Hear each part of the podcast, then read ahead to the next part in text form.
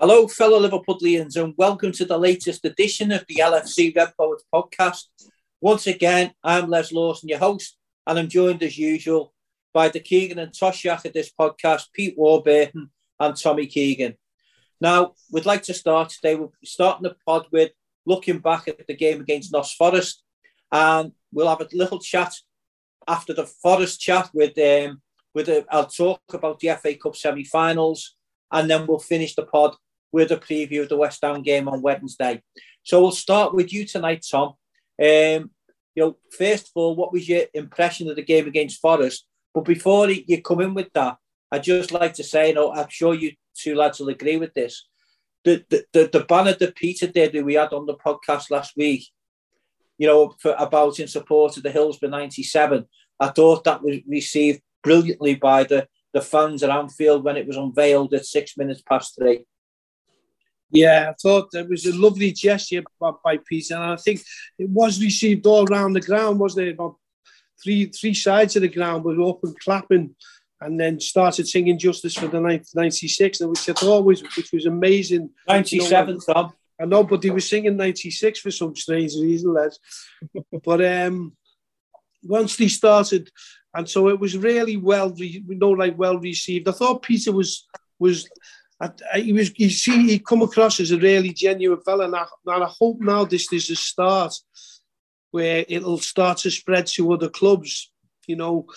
And I, th- I, th- I think do you know what? We did say when we, we, we were talking about the only way you, you can see it going is that if other clubs do it and then the, the clubs make statements and then eventually punishments start getting given out and then hopefully for what we've done I think it's a good. It's been a really positive thing.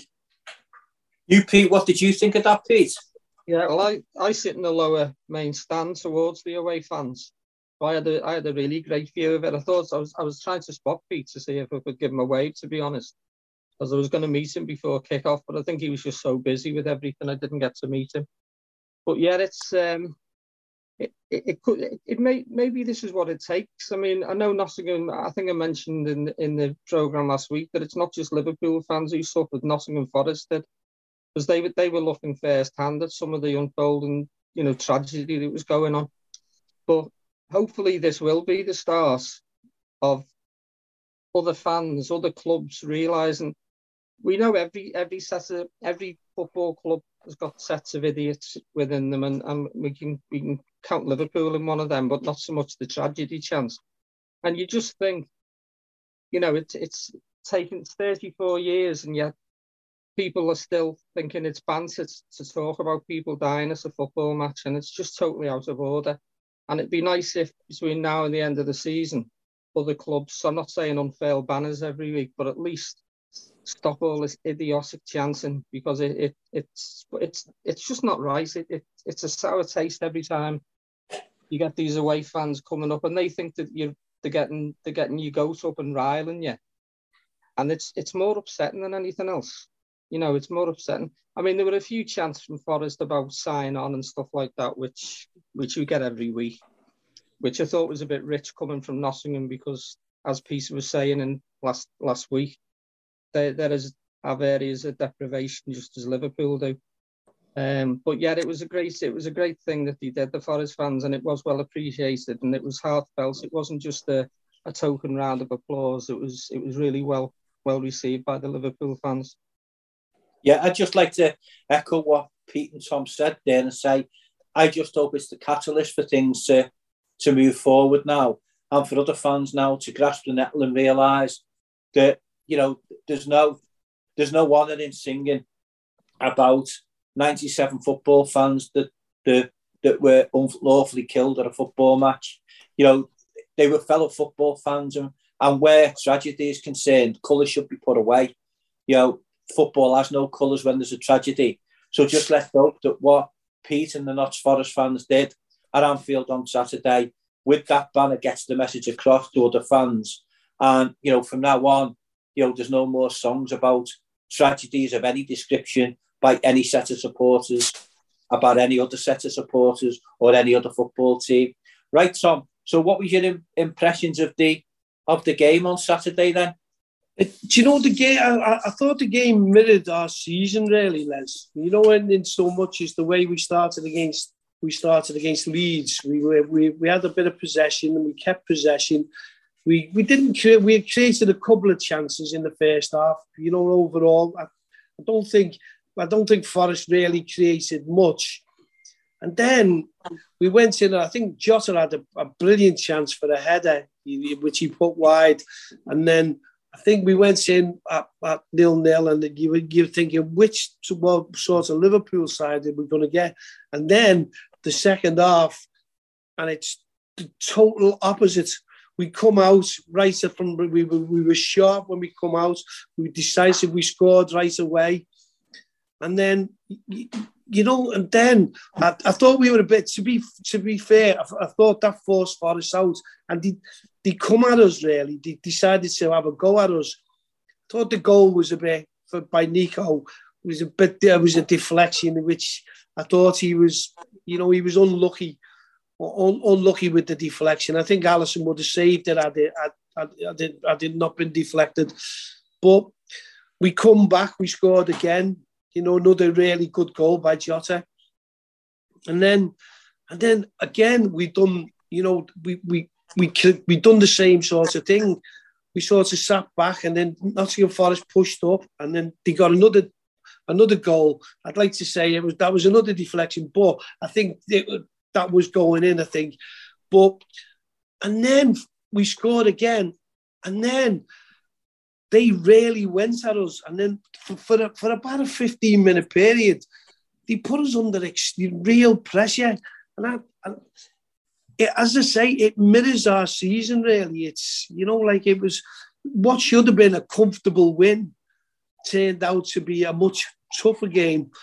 But as I said here at the end of the at the end of the game, in this season, three points is three points in this topsy turvy season, and, I, I, I, was more than happy at the end of the game with the three points. I must admit, Lee, had, my son Lee, had turned and said to me halfway through three three quarters through the game, "If you could blow for full time now, would you?"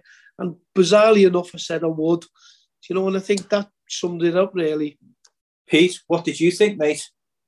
Yeah, I thought it was similar to the Leeds game in the in the first half, in the fact that I think I said for the Leeds game, we were a couple of heavyweight boxers just sort of sparring really rather than having a go.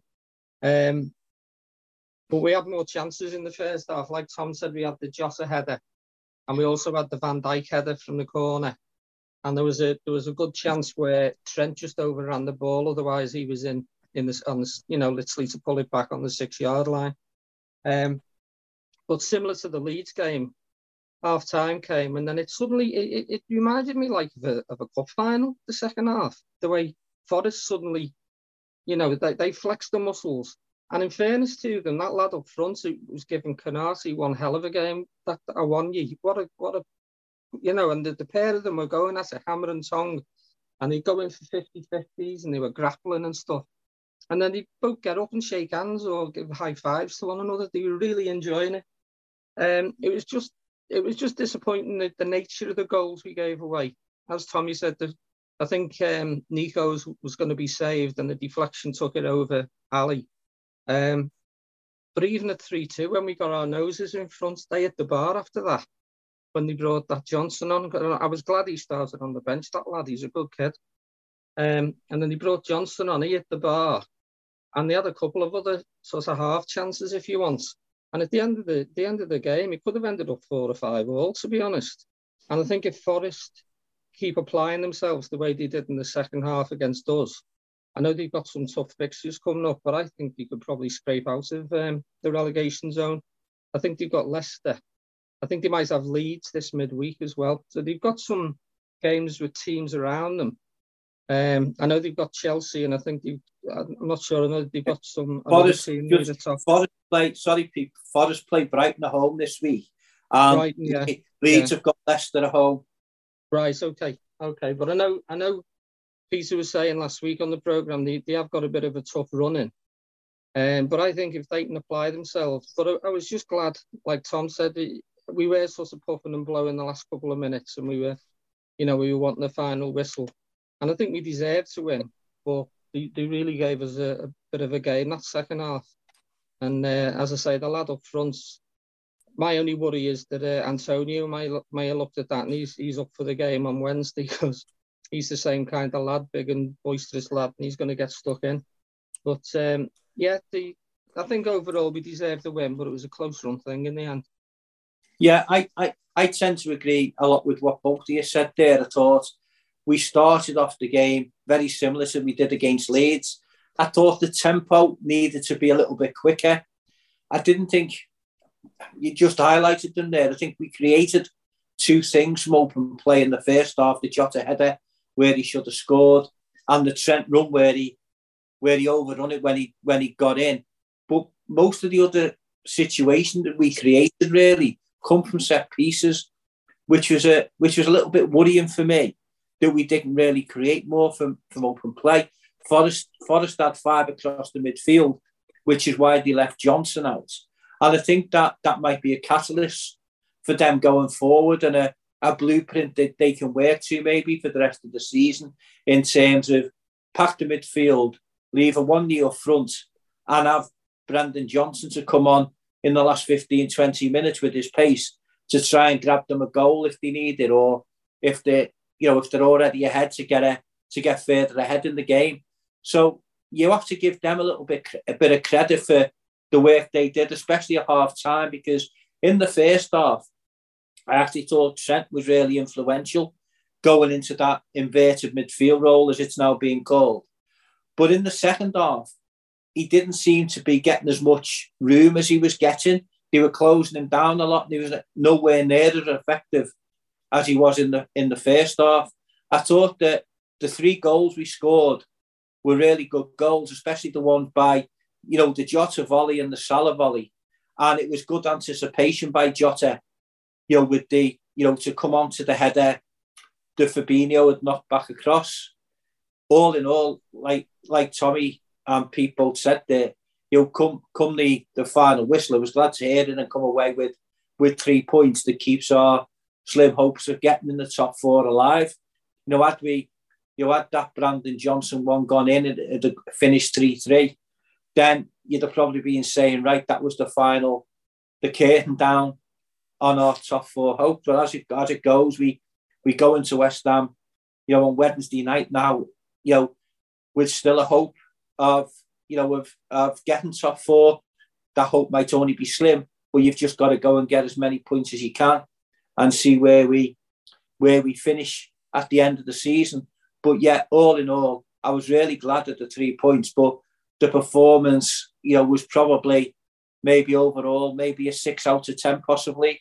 Um, Ibu you know, one you had a right battle um, between them, and he looked he looked as, as though he's got plenty of potential, that lad, to get better and better. Um, and I just think that, again, we caused our own problems because we're not quite used to the to the new system yet. Um, so hopefully that will improve as the as they play it more and the players get used to it. One thing I want to ask you, and I think I'll, I'll come to you first on this one, Pete, is that what did you make of our midfield? on Saturday. Again, he went in unchanged with, you know, Curtis, Fab, and Hendo.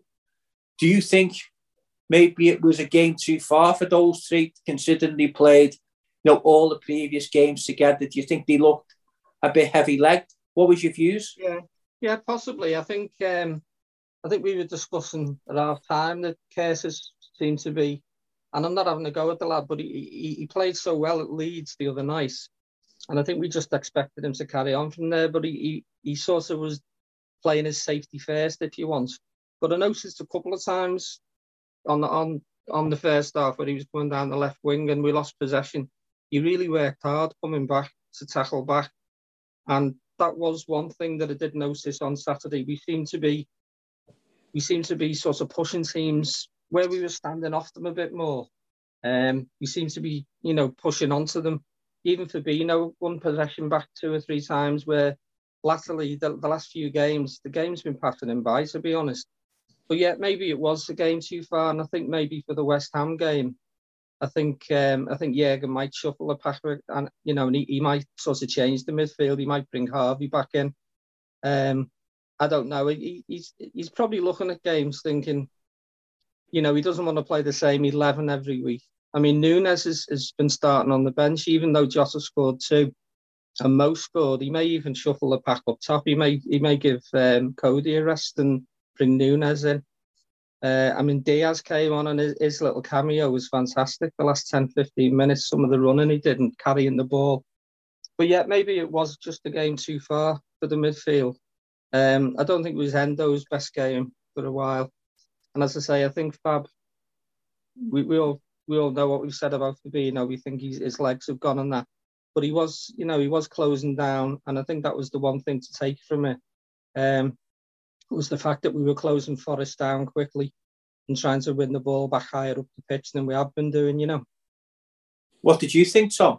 Yeah, similar. As I thought, Curtis, he started off all right, Curtis, within the, the first thing, but as he, he, he sort of reverted back to to how he sort of he was earlier in the season. Knowing he sort of it's safety first, but as Peter said, he did do a lot. Of, he did do some a lot of running, and he did do a lot of tackling. But um, I think it, it, it probably was a game too many for them. But even when Thiago come on, he struggled a little bit. You know, he struggled to get into the into the game, which which surprised me a little bit. But I think there will be changes against um, against West Ham in midweek. But it's what we've got available. You know, you you're not a great lover of Harvey, but I think I think we're gonna we're, we're gonna have to shuffle the pack up because we're gonna have a, we've got a lot of games in in in a shorter space of time. So I think we can't sort of expect to be playing Henderson, Thiago, uh, and Curtis and and Fabinho more or less every week. So we've got to we've got to look to it. I totally agree with what, what Peter said about Diaz.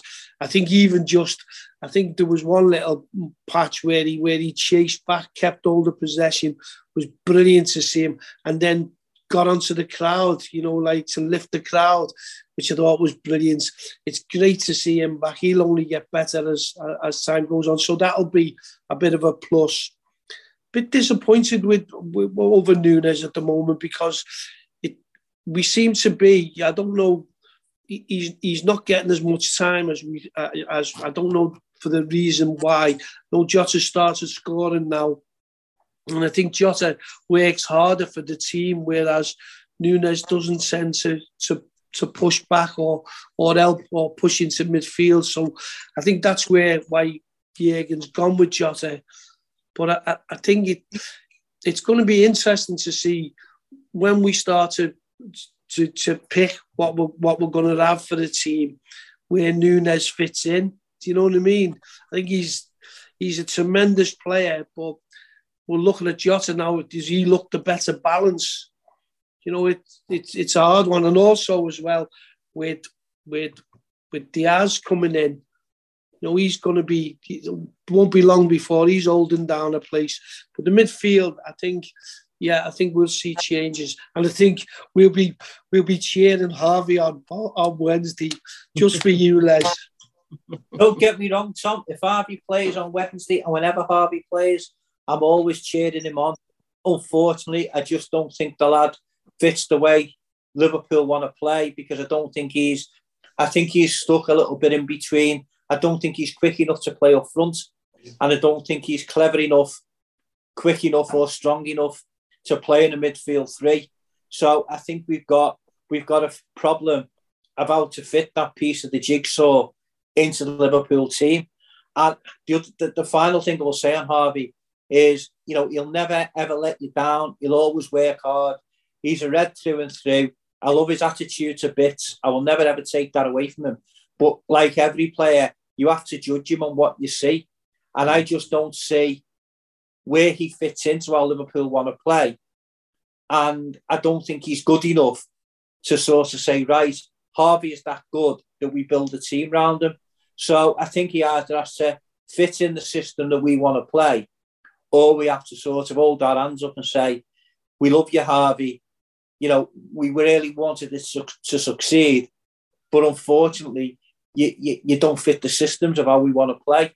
But going back to to what my views were on the midfield at the weekend, I thought I totally agree with what Pete said in that I, I thought Endo was particularly poor. I, I, didn't think Fabinho was much better, to be honest. Um, and finally, Curtis reverted back to type. Every t- everything was safe, and it was only I was only thinking over the last sort of twenty four hours when you you know was thinking ahead to this podcast and what we were going to talk about and thinking about you know he, this was the his fourth or fifth game that he'd started on the bounce. And within that period of time for a player who I watched at both under 18 and under 21 or under 23 level score so many goals and be so creative round the opposition box and who scored a fantastic goal that we'll always remember against Everton in the FA Cup when we had our reserves out. I just think that in those games, and, and you lads sort of contradict me here and wrong here, I can't remember him having a shot at goal. Do you, do you know what though, Les? I, I, we, we, we're not privy to know what, what Jurgen wants him to do. Do you know what I mean? That's maybe, a fair comment, Tom. Do you know, maybe, maybe he's playing within himself. This kid, he, he done all his career. You know it. You've watched the under 18s. Peter's watched the under 18s at 21st. I watched him as a kid coming through as well. He, he, he, he, what he was always a, an, an offensive player, and that was his his strength. Is when he run with the ball. But yeah, I, I don't know whether I don't know whether it's it's the rules he's playing under, where his job is to keep possession and to and to chase back and do what because he, he doesn't get into scoring positions. He, mm-hmm. and and and I've seen I've seen enough of him to know that he's got that in his game. And I, I think that that's my only my only concern with Curtis. Yeah, Tom, it, it could well be as as Les has just sort of touched on before. It could well be the system that Klopp wants us to play. You don't see many of our midfielders running beyond the forwards, do you? You don't see them doing, you know, I mean, the master of that our era was Terry Mack, the run, and, and even Ray Kennedy and people like that. And it may just be that he's, he's a he's a victim of the system that Liverpool want to employ. And similar to Harvey Elliott, who's undoubtedly a very talented kid, maybe maybe Curtis is suffering with that. Maybe that's that just goes with the way that Liverpool are playing at the minute we just don't seem to have those midfielders currently who are, who are going to run beyond. And I, I mean, think our, our game is our game is not sort of tailored for that at the minute, you know. Yeah, there was one incident that you might have you might have picked it up, Pete, because it was on your side in the first half, and and Curtis got the ball sort of just over the halfway line in the Kop end when we were kicking towards the Anfield Road end, and he got the ball in loads of space, and he had space in front of him to drive forward the pace. Mm. And he turned round a couple of times. And by the time he'd, he'd looked up and decided what he was going to do, he then paid the safe pass to yeah, yeah. to, to Virgil. Right. And I was I was thinking about that at, at the time and after the game. And I was thinking, if that had been Bajcetic there, he'd have just drove forward. And what I'm saying about that is Bajcetic is more an, a, a defensive player, if you like, than an offensive one. But Bajcetic's natural reaction there would have been right. The space ahead of me there for me to run into. And I, I just want to say, I like Curtis Jones, don't get me wrong, because I've seen what he's capable of at under 18 and under 21 and 23 level. I know that he's capable of, of much more than we're seeing. You know, when he plays for the first team, and he's a lad that's not short of confidence.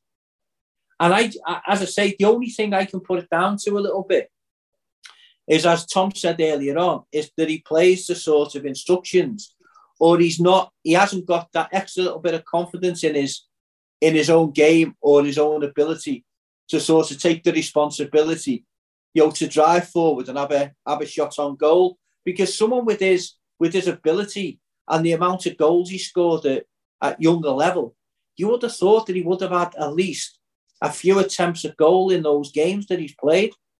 Mm. You know, but to be fair to him, you know, Les, I, I, I noticed that when Trent moved into the midfield, he dropped into the hole. Do you know, he, he, he moved back to allow Trent to go forward. Do you know what I mean? So, so we we we don't really know. I I I can't believe Curtis, who, who, who scores goals, who is a goal scorer. You know, uh, he scored goals at every level, hasn't he? I, can't believe that this lad all of a sudden has forgot how to score goals or hasn't got the confidence to drive forward. And I, I, I don't know. Uh, as I say, we're, we're, we're not privy to that information, are we? We, we, we and Peter hit the nail on the head. If it's true what they're saying that we're going to buy Mason Mount, it'll be interesting to see what he brings to the team because he is one of them players that Peter's just been talking about at Terry Mack, isn't he? He's the player that breaks from deep and breaks, you know, beyond the runner, beyond the forwards. So it's going to be interesting to see whether under the system, whether we're going to, what kind of midfield we come up with next next year. Because as you say, we've got Bajcetic, we've got Trent, we've you know, and we're gonna we're gonna buy one or two. It seems that we're going to buy one or two midfield players but I, I just think there that if you if you take your mind forward, remember someone called Naby Keita who once played for us. No, he's still here now, but he's been lesser spotted lately. But if you think about the goals that Naby scored against against Newcastle last season, against Manchester United in the in the five 0 game at Old Trafford, breaking forward from the from the midfield into spaces, that that's the type of thing that I want to see Curtis doing. And Curtis is quite capable of, of doing that, in my opinion. But for some reason, he doesn't do it. And could it be, Tom? It's the famous C word that I always use confidence, that he needs no, to do it a couple of times to, um, to get the confidence that he can do it, to get the confidence of his teammates around him. No, I don't think so, Les. I, I don't think I don't think so in that in so much as that the two games that you picked out in the Manchester United and, and, and the the Newcastle game, we had Sadio Mane playing, we had we had Salah playing, you know, and they they drove they they made the gaps, didn't they? Whereas at the moment, I don't think our forward three are really clicking because for, for whatever reason, because the midfield is not working properly or or whatever. But the midfield our forward three, although they're individually they're scoring goals, you know, don't get me wrong. Whereas Mane and, and Salah played a way, didn't he? They sort of they led from the front, and I don't think we've had anyone who sort of been able to do that this season. And I think that maybe that, that maybe it, do you know what? It'll be better next season when we judge what when when because the team is going to break and it is going to we are going to come out with a new identity, aren't we, next season? So I, I believe we'll have a better idea of what Curtis will do next year. So, Pete, what do you think, mate? Yeah, I'm, I'm, I mean, I'm actually quite, as an old man, I'm quite excited about the uh, the summer transfer window. I was I, I was talking to my lad before, and there are going to be some casualties. I mean, I'm to I'm to hate to see Bobby leave, but I think that's done and dusted. I mean, Naby K said I'll give him a lift whatever he wants, to be honest. Um, but we are going to lose others. I mean, uh, you know, there are going to be some big name casualties, if that's the right terminology. And then um, I, I think it's going to be a real fascinating summer. Um, and it may not just be the um, the midfield. You know, we we could we could look for another centre half. If if Joel goes, Joel Matip might go. Um, he might, you know, he might he might sort of try and stick with Joe Gomez. I, I keep talking about these three centre halves and maybe trial it, you know, in a couple of games and just see how we go. Um, I think up front we're sort of, I think we've got everyone we need up front if no one's going to leave from there apart from Bobby. But yeah, I, I think there's going to be midfield is the place where there's going to be a big turnover of new faces, and unfortunately, some of the old faces are going to leave us. But maybe that's been our problems this year. Maybe we've wasted 12 months too long to, to start the overhaul, and it's come home to roost this season where. You know, midfield, as we, we all agree, midfield has been our sort of downfall in games. So maybe Jurgen's looked at that and he thought, well, that's it. You know, it's time for a, a, big overhaul in that uh, in that part of the, the team. So I'm actually looking forward. To, I'll have I'll have the transfer window program on 24 seven, so we get someone. Just before we move on after the uh, and talk about the West Ham game and, and the FA Cup semi-finals over the weekend, I just thought you you thought your your player of the match was on Saturday. So I'll start with you, Pete. Who was your, in your opinion, who was the player of the match on Saturday? I think I think I think the plaudits will probably go to Diogo Jota for his two goals. But I know you said you thought in the second half Trent faded a bit, but I thought both fullbacks had good games. I thought Robbo had a really good game as well. Um, so I suppose overall, as I say, the, the you know if, if it was on the telly live, they'd probably give it to Jota for getting the goals.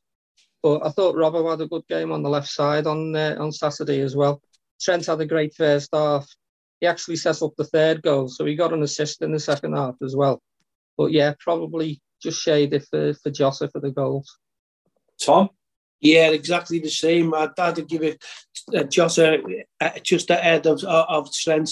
I thought with Robbo, I thought Robbo did. I thought his, I thought his defensive work, and I thought he was I thought he was driving forward quite a lot. I thought the only thing wrong with Robbo a little bit on on Saturday, on Saturday was his, his crossing wasn't at his best, which was which is which is unlike Andy Robbo. I thought he's usually a lot more accurate, but I, I thought he, he played really well. Um, and Trent basically, Trent, I think in this new role, as we talked about last week, he just looks so much, he looks so confident and he just looks happy, Les and a happy, you know, like a happy footballer makes all the difference, doesn't it? I think. It does. Gakpo, I thought Gakpo was a bit quiet. Yeah, I, I, I tend to agree with you both. I thought in the first half, Trent was our best player, and then in the second half, Jota come to life and scored two goals. So on the on the balance of that, I would probably just give give it to Jota because of his two goals. Because without those two goals, you would have been in a little bit of trouble. So well, just before you finish on that, it was funny. We were talking after the game, and um, they were saying one of the lads said, "Well, he didn't do much else, Jota. You, you know, he missed that chance in the first half, and he, the goalie made a brilliant save from the header that could have given him his hat trick. But he said overall he didn't give you much. And I said, you know what? He, he's younger than me, this lad. I said, you know what, son? I said, we used to have a player years ago It was a bit like that. And he said, did you? And I said, yeah. I said, John Wark. I said, he wouldn't do anything and score hat tricks. I said, mm. and that's what you want. You want someone who just comes alive in the box. Remember Johnny Wark? You wouldn't see him, but he'd get a hat trick. Mm. And I know, I know they were, I know they weren't in the same position on the field, but it was similar where you wouldn't notice John Wark, and then when you come away, you'd, you'd beaten someone four or five, and you think, bloody hell, he, he's got a hat trick, that lad, but he didn't put anything into the game.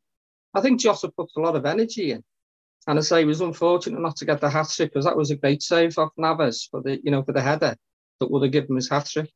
But um, yeah, I think I think he deserved to get it because he, you know, it just shows you what a goal does. He got a goal at Leeds and suddenly he's got four in two games now. It yeah, shows what he needed. You're not backing me up with the C word, are you, Peter? Tommy doesn't like confidence. That's you know what? I don't say any C word. The, the, the, the C word. The C word is uh, the confidence word is we're talking about a different thing. You're talking about. I was talking about mentality. That's what I'm going no, the confidence. Where, where, well, I'll let we we beg to uh, we we beg to disagree on the on the confidence. Where I think he I think he it's he's come back from injury as well, and he's starting to look sharper. And he's had a lot of games now, and he's starting to look better for them games. And I think he's that is getting more confident, Tom. No, I think it's more it's more to do with fitness, Les.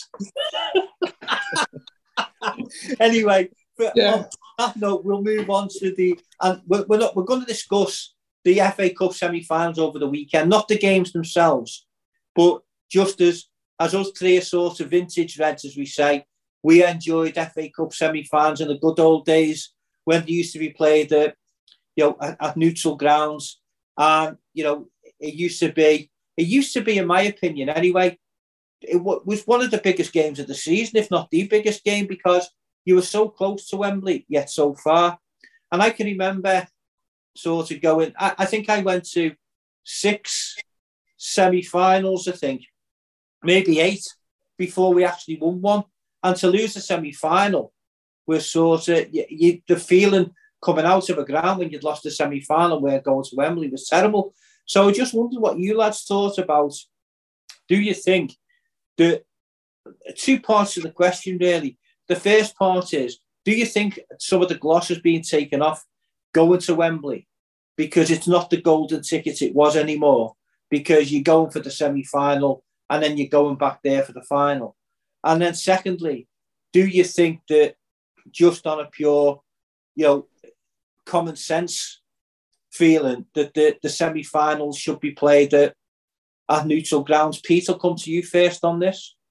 Yeah, um, I've, I'm an old traditionalist, and I always remember that the, the actual venues for the semi-finals weren't even decided until a draw was made. Um, and we've now got grounds. I mean, we've got Old Trafford, we've got the Etihad up north.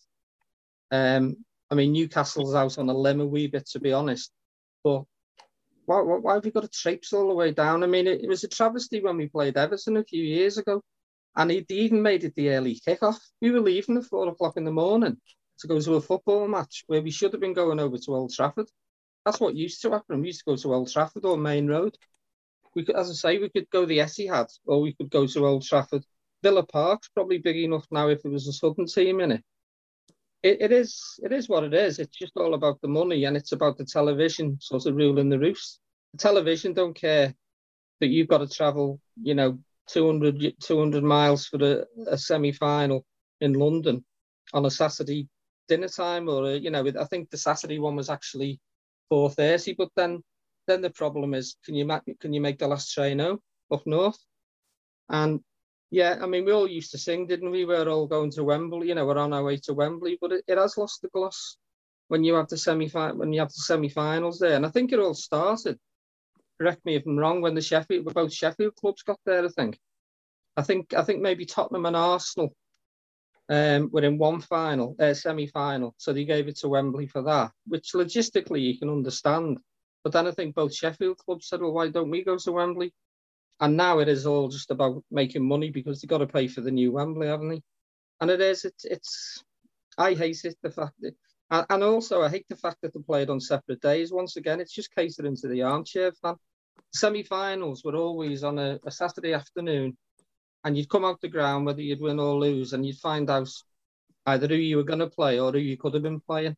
And it was all part of the magic of the FA Cup. And you, I, I, only watched um, a bit of the United game yesterday, um, but I believe on the Saturday, the City Sheffield United game, a lot of empty seats there. And even when we played City, I think last season, they covered our, some of their seats with a big flag. You couldn't sell out then. So, yeah, I think there's certainly an argument to have them get the draw done and then maybe pick the venue. But I don't think it'll ever happen in the next few years anyway. Tom, what do you think? I, I thought it's been funny all week on Twitter, Les. They've been showing they've been showing semi-final games. You know, we were we were discussing earlier in the week about the '85 semi semi-final at Goodison. You know, against Liverpool, Manchester United, two two tribes going to war basically in a football match in every way. But they showed you the highlights of the game, and you can't say that that being away from Wembley you know, we don't get an atmosphere at a semi-final at a neutral ground. You do. it's the opposite, isn't it? going to Wembley, it should be the, the, the reward of your semi-finals. Shouldn't it? I think mm. we need to go back to that. I, I, I think they've taken away an awful lot of them, the FA Cup, and I think as Peter said, I think when Tottenham and Arsenal they, they, they, allowed them to play it, that was the seen as a way of making money. But I would go back to, to, to neutral grounds right away. Uh, yeah, I think because I think it makes a better game. I think there's the you know, and then you've got the prize of going to Wembley. A team gets to the semi final and they class it as a success, you know. Yeah. Whereas I think the success should be be getting to the final. Yeah, I agree. I, I mean, I think that the um, the FA Cup semi-finals should be played at neutral grounds. And I also think they both should be played on the same day, possibly not at the same time now, because of you know, for, because of the way television rules the roost. But they certainly could be played on the same day, and even have a kickoff, you know, at one o'clock and at, at six o'clock or something like that. And then even if the the you know the the, the embargo was still in place, you know, they could kick the uh, the games off on the Saturday at four o'clock instead of three o'clock. So there'd be a way around it. But yet the, the atmospheres for me were much better at neutral grounds than they were, you know, they, they've ever been at Wembley for semi-finals. And it used to be, it used to be the taunt, didn't it, to the opposition fans, and we got it ourselves if you were losing. You know, we're on the march with whoever's army, we're all going to Wembley, and and your end to be really quiet because you could see that that sort of day out in May taking being taken away from you. And it was it was a fantastic feeling when you when you'd won and you'd then look forward and start planning your trip down to Anfield South in May. And you know, when you lost, you'd be really quiet on the coach or in the car coming home or on the train. You know what I mean? It was like part of your world had collapsed. So yeah, I think for for everybody's sake, it'll also make Wembley that little bit more special. Because as I say, years ago, I mean, when, when I was a kid, I always wanted to go to Wembley. And to try and get a ticket for Wembley was, was actually like gold dust. So the first time you got, got a ticket, it was like you'd won the lottery. Whereas now, there's that many games played at Wembley. It's not the it's not the sacred place that it that it once was. And I think they need to try and get it back to a little bit of the the mysteries around it. But as both Pete and Tommy have said, and I totally agree with them, that it's all about money for the FA and paying off the new Wembley. But when you've got when you've got your major competition and it's being televised worldwide, and there's banners cover, covering seats because clubs can't sell the tickets, then that that's equally embarrassing for the FA. So they need to have a look at it and come up with a decision that's that benefits everybody and not just the FA. Go to neutral grounds, play them both on a Saturday, and as you both said, wait till the draw and then name the venues and then go from there because there's enough of them now, even in London now. Unless Tottenham and Arsenal are involved in the semi final, you could use either of their grounds to host the semi final now. And, you know, next season, for example, Liverpool will be up to 61,000 so if Liverpool win in the semi final, it was two northern teams. You know, Anfield could be used, Old Trafford could be used, the Etihad could be used and be full for the first time in its history. So, Les, I've so, been there when it's full, mate. The Etihad. I was watching the Stone. Ro- I was watching the Stone Roses, by the way, at the time. nice one piece, but yeah, but yeah. So you know, let's hope common sense prevails and and we get some tradition back in football and you know, there's a lot of traditions gone, but let's try and get the FA Cup semi-finals to be played again at neutral grounds and get good atmospheres. Let's get the grounds full, and let's try and get the FA Cup back to be in the competition it was. And while you're at it, FA, get the kick-off back to three o'clock on a Saturday, not half five. So the when fans are travelling down to, to Wembley to watch their team play, they can get home in plenty of time to be able to celebrate with the mates and the friends and the family who haven't been lucky enough to go down to Wembley if they've actually won the cup. Because by the time you get them back now, it's the early hours of the morning. You know, you're shattered and all the celebrations have died down. So you're taking away a lot of the enjoyment that we had back in the day. Anyway, we'll now move on until and, and preview the game against West Ham um, at, at uh, on Wednesday night. So, Tom, it, the game seems a little bit more difficult now than it did a couple of weeks ago because West Ham have started to pick up a little bit of form. They won away at Fulham. Uh, they got a draw with Arsenal. They've got through to the semi-finals of the uh, European competition. And that, last night they won 5 0 away at Bournemouth. So their confidence is going to be high going into the game. On a plus point from our point of view, though, they seem to be, I think they're now safe I don't think the fear of relegation's there. So there's a possibility with the European semi final coming up that David Moyes could possibly rest a few players. What do you think? Yeah, possibly, lads. I think they, it is a bad time to. It is. I, I think it, it's funny. It's it's always a ground. It's always a difficult ground to go to. Anyhow, is there? But when they, it's a difficult ground to go to when they find a bit of form. But I, I think, bizarrely enough, I think this might be a game that'll suit Liverpool because I don't think. Uh, I don't think that that they, they will sort of sit back and and let you know like try to hit us on the break on the low block. I think they'll come out, and I've always said I think teams that come out and open up to Liverpool to allow Liverpool to play, I think we always tend to do well against them. I think Peter hit the nail on the head before. I think the one big worry for me, I'm not worried about any of the West Ham team, not even Declan Rice. The one big worry for me is Antonio because he's a handful at the best of times.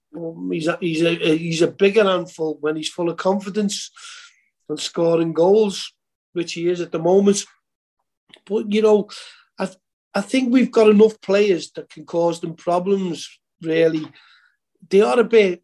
They're still a bit at miss, aren't they? Some, you know, like although they the last couple of games they've done really well they've been like they've been a bit misfiring. They've they've had a few dodgy results as well. So I think we can get at them and beat them. I really do. I think Liverpool now are playing with. I think what happened at New, New, Newcastle uh, on on Sunday will have will have taken a little bit of pressure off Liverpool because I think I think realistically, I think fourth place is going to be really difficult because I can't see I can't see Newcastle dropping that amount of points for us to be able to get into fourth place.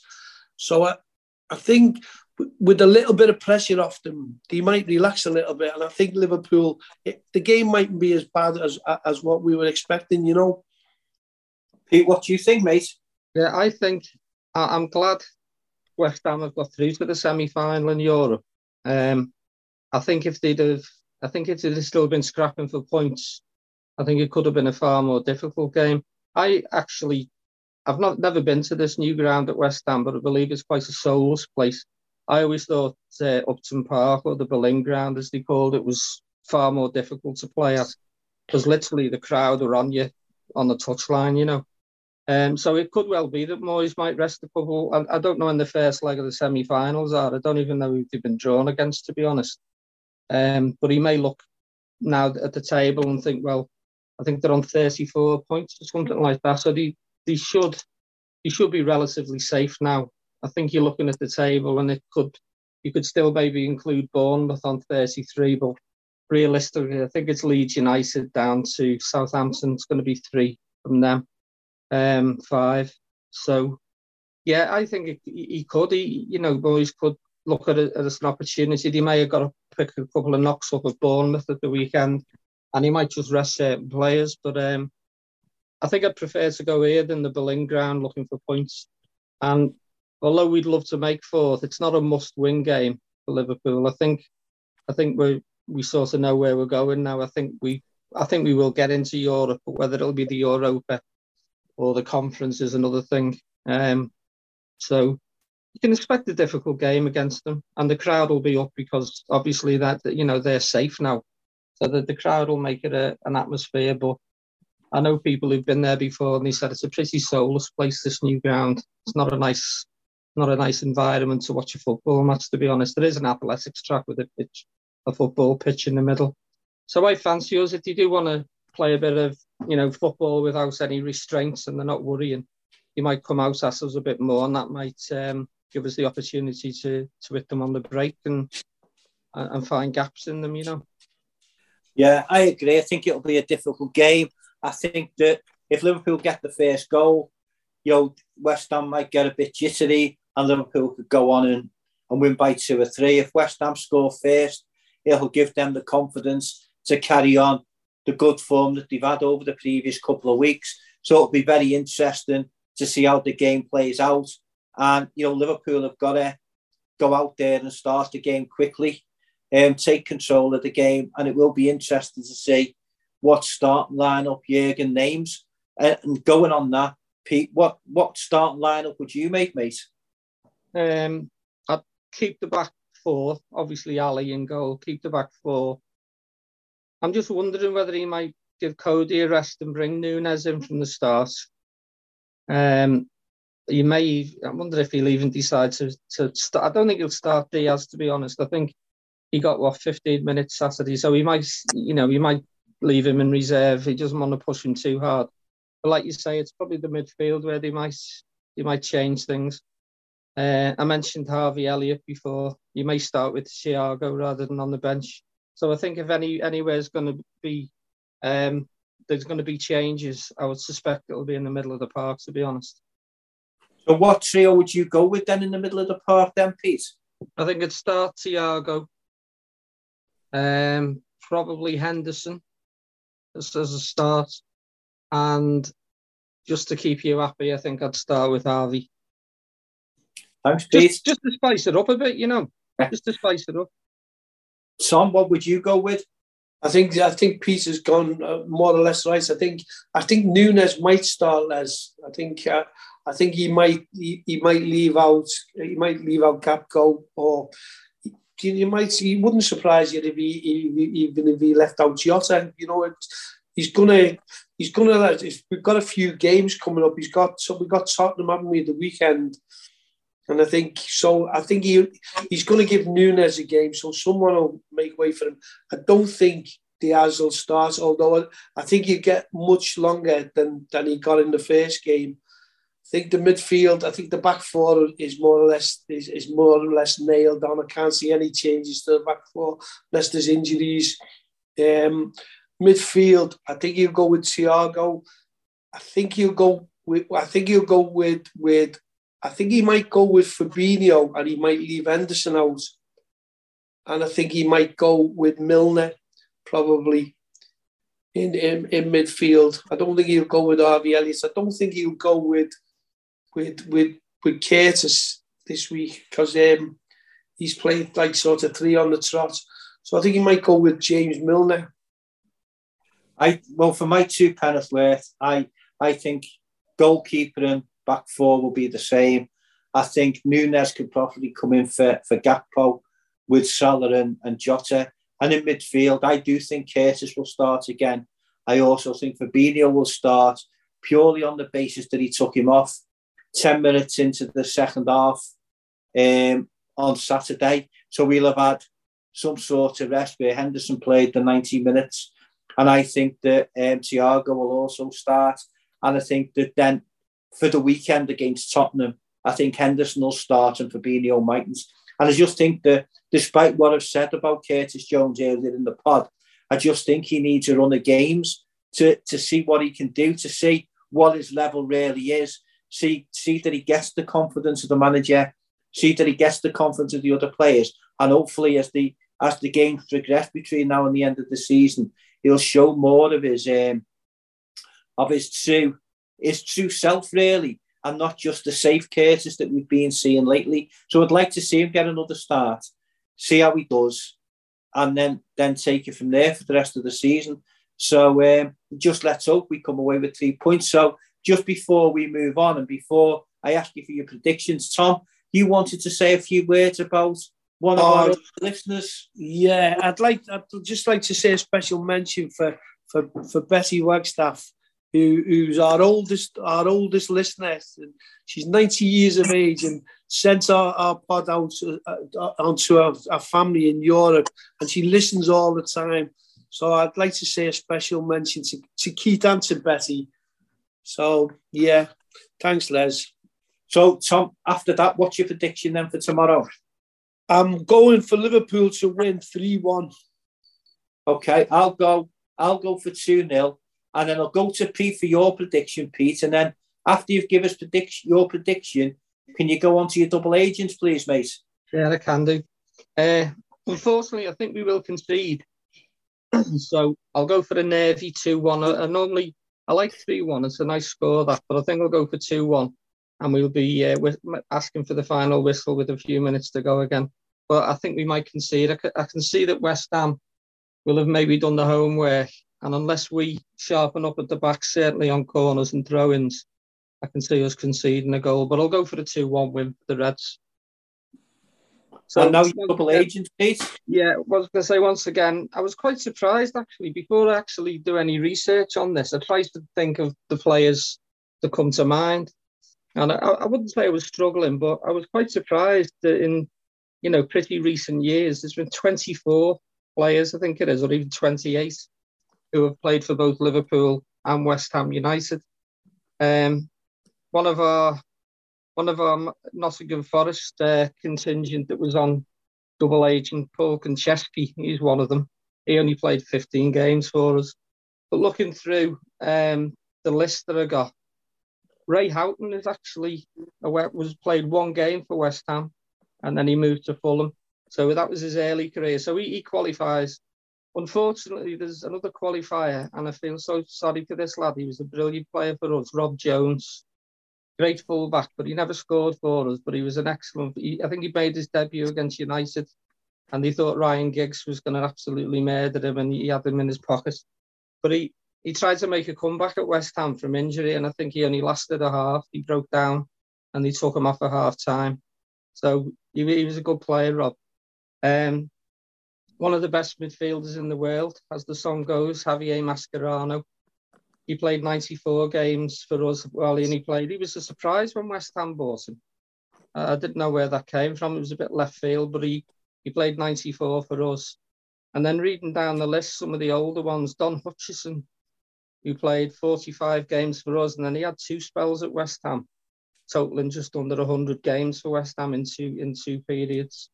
Stewart Downing, he played actually a few more games for West Ham than he played for us. Um, I didn't know, I didn't realise that um, it was the one, David Speedie actually played 11 games for West Ham. He only played a dozen games for Liverpool, but he, he obviously got that goal in the derby, and I think he scored a goal up at Old Trafford as well, Speedie.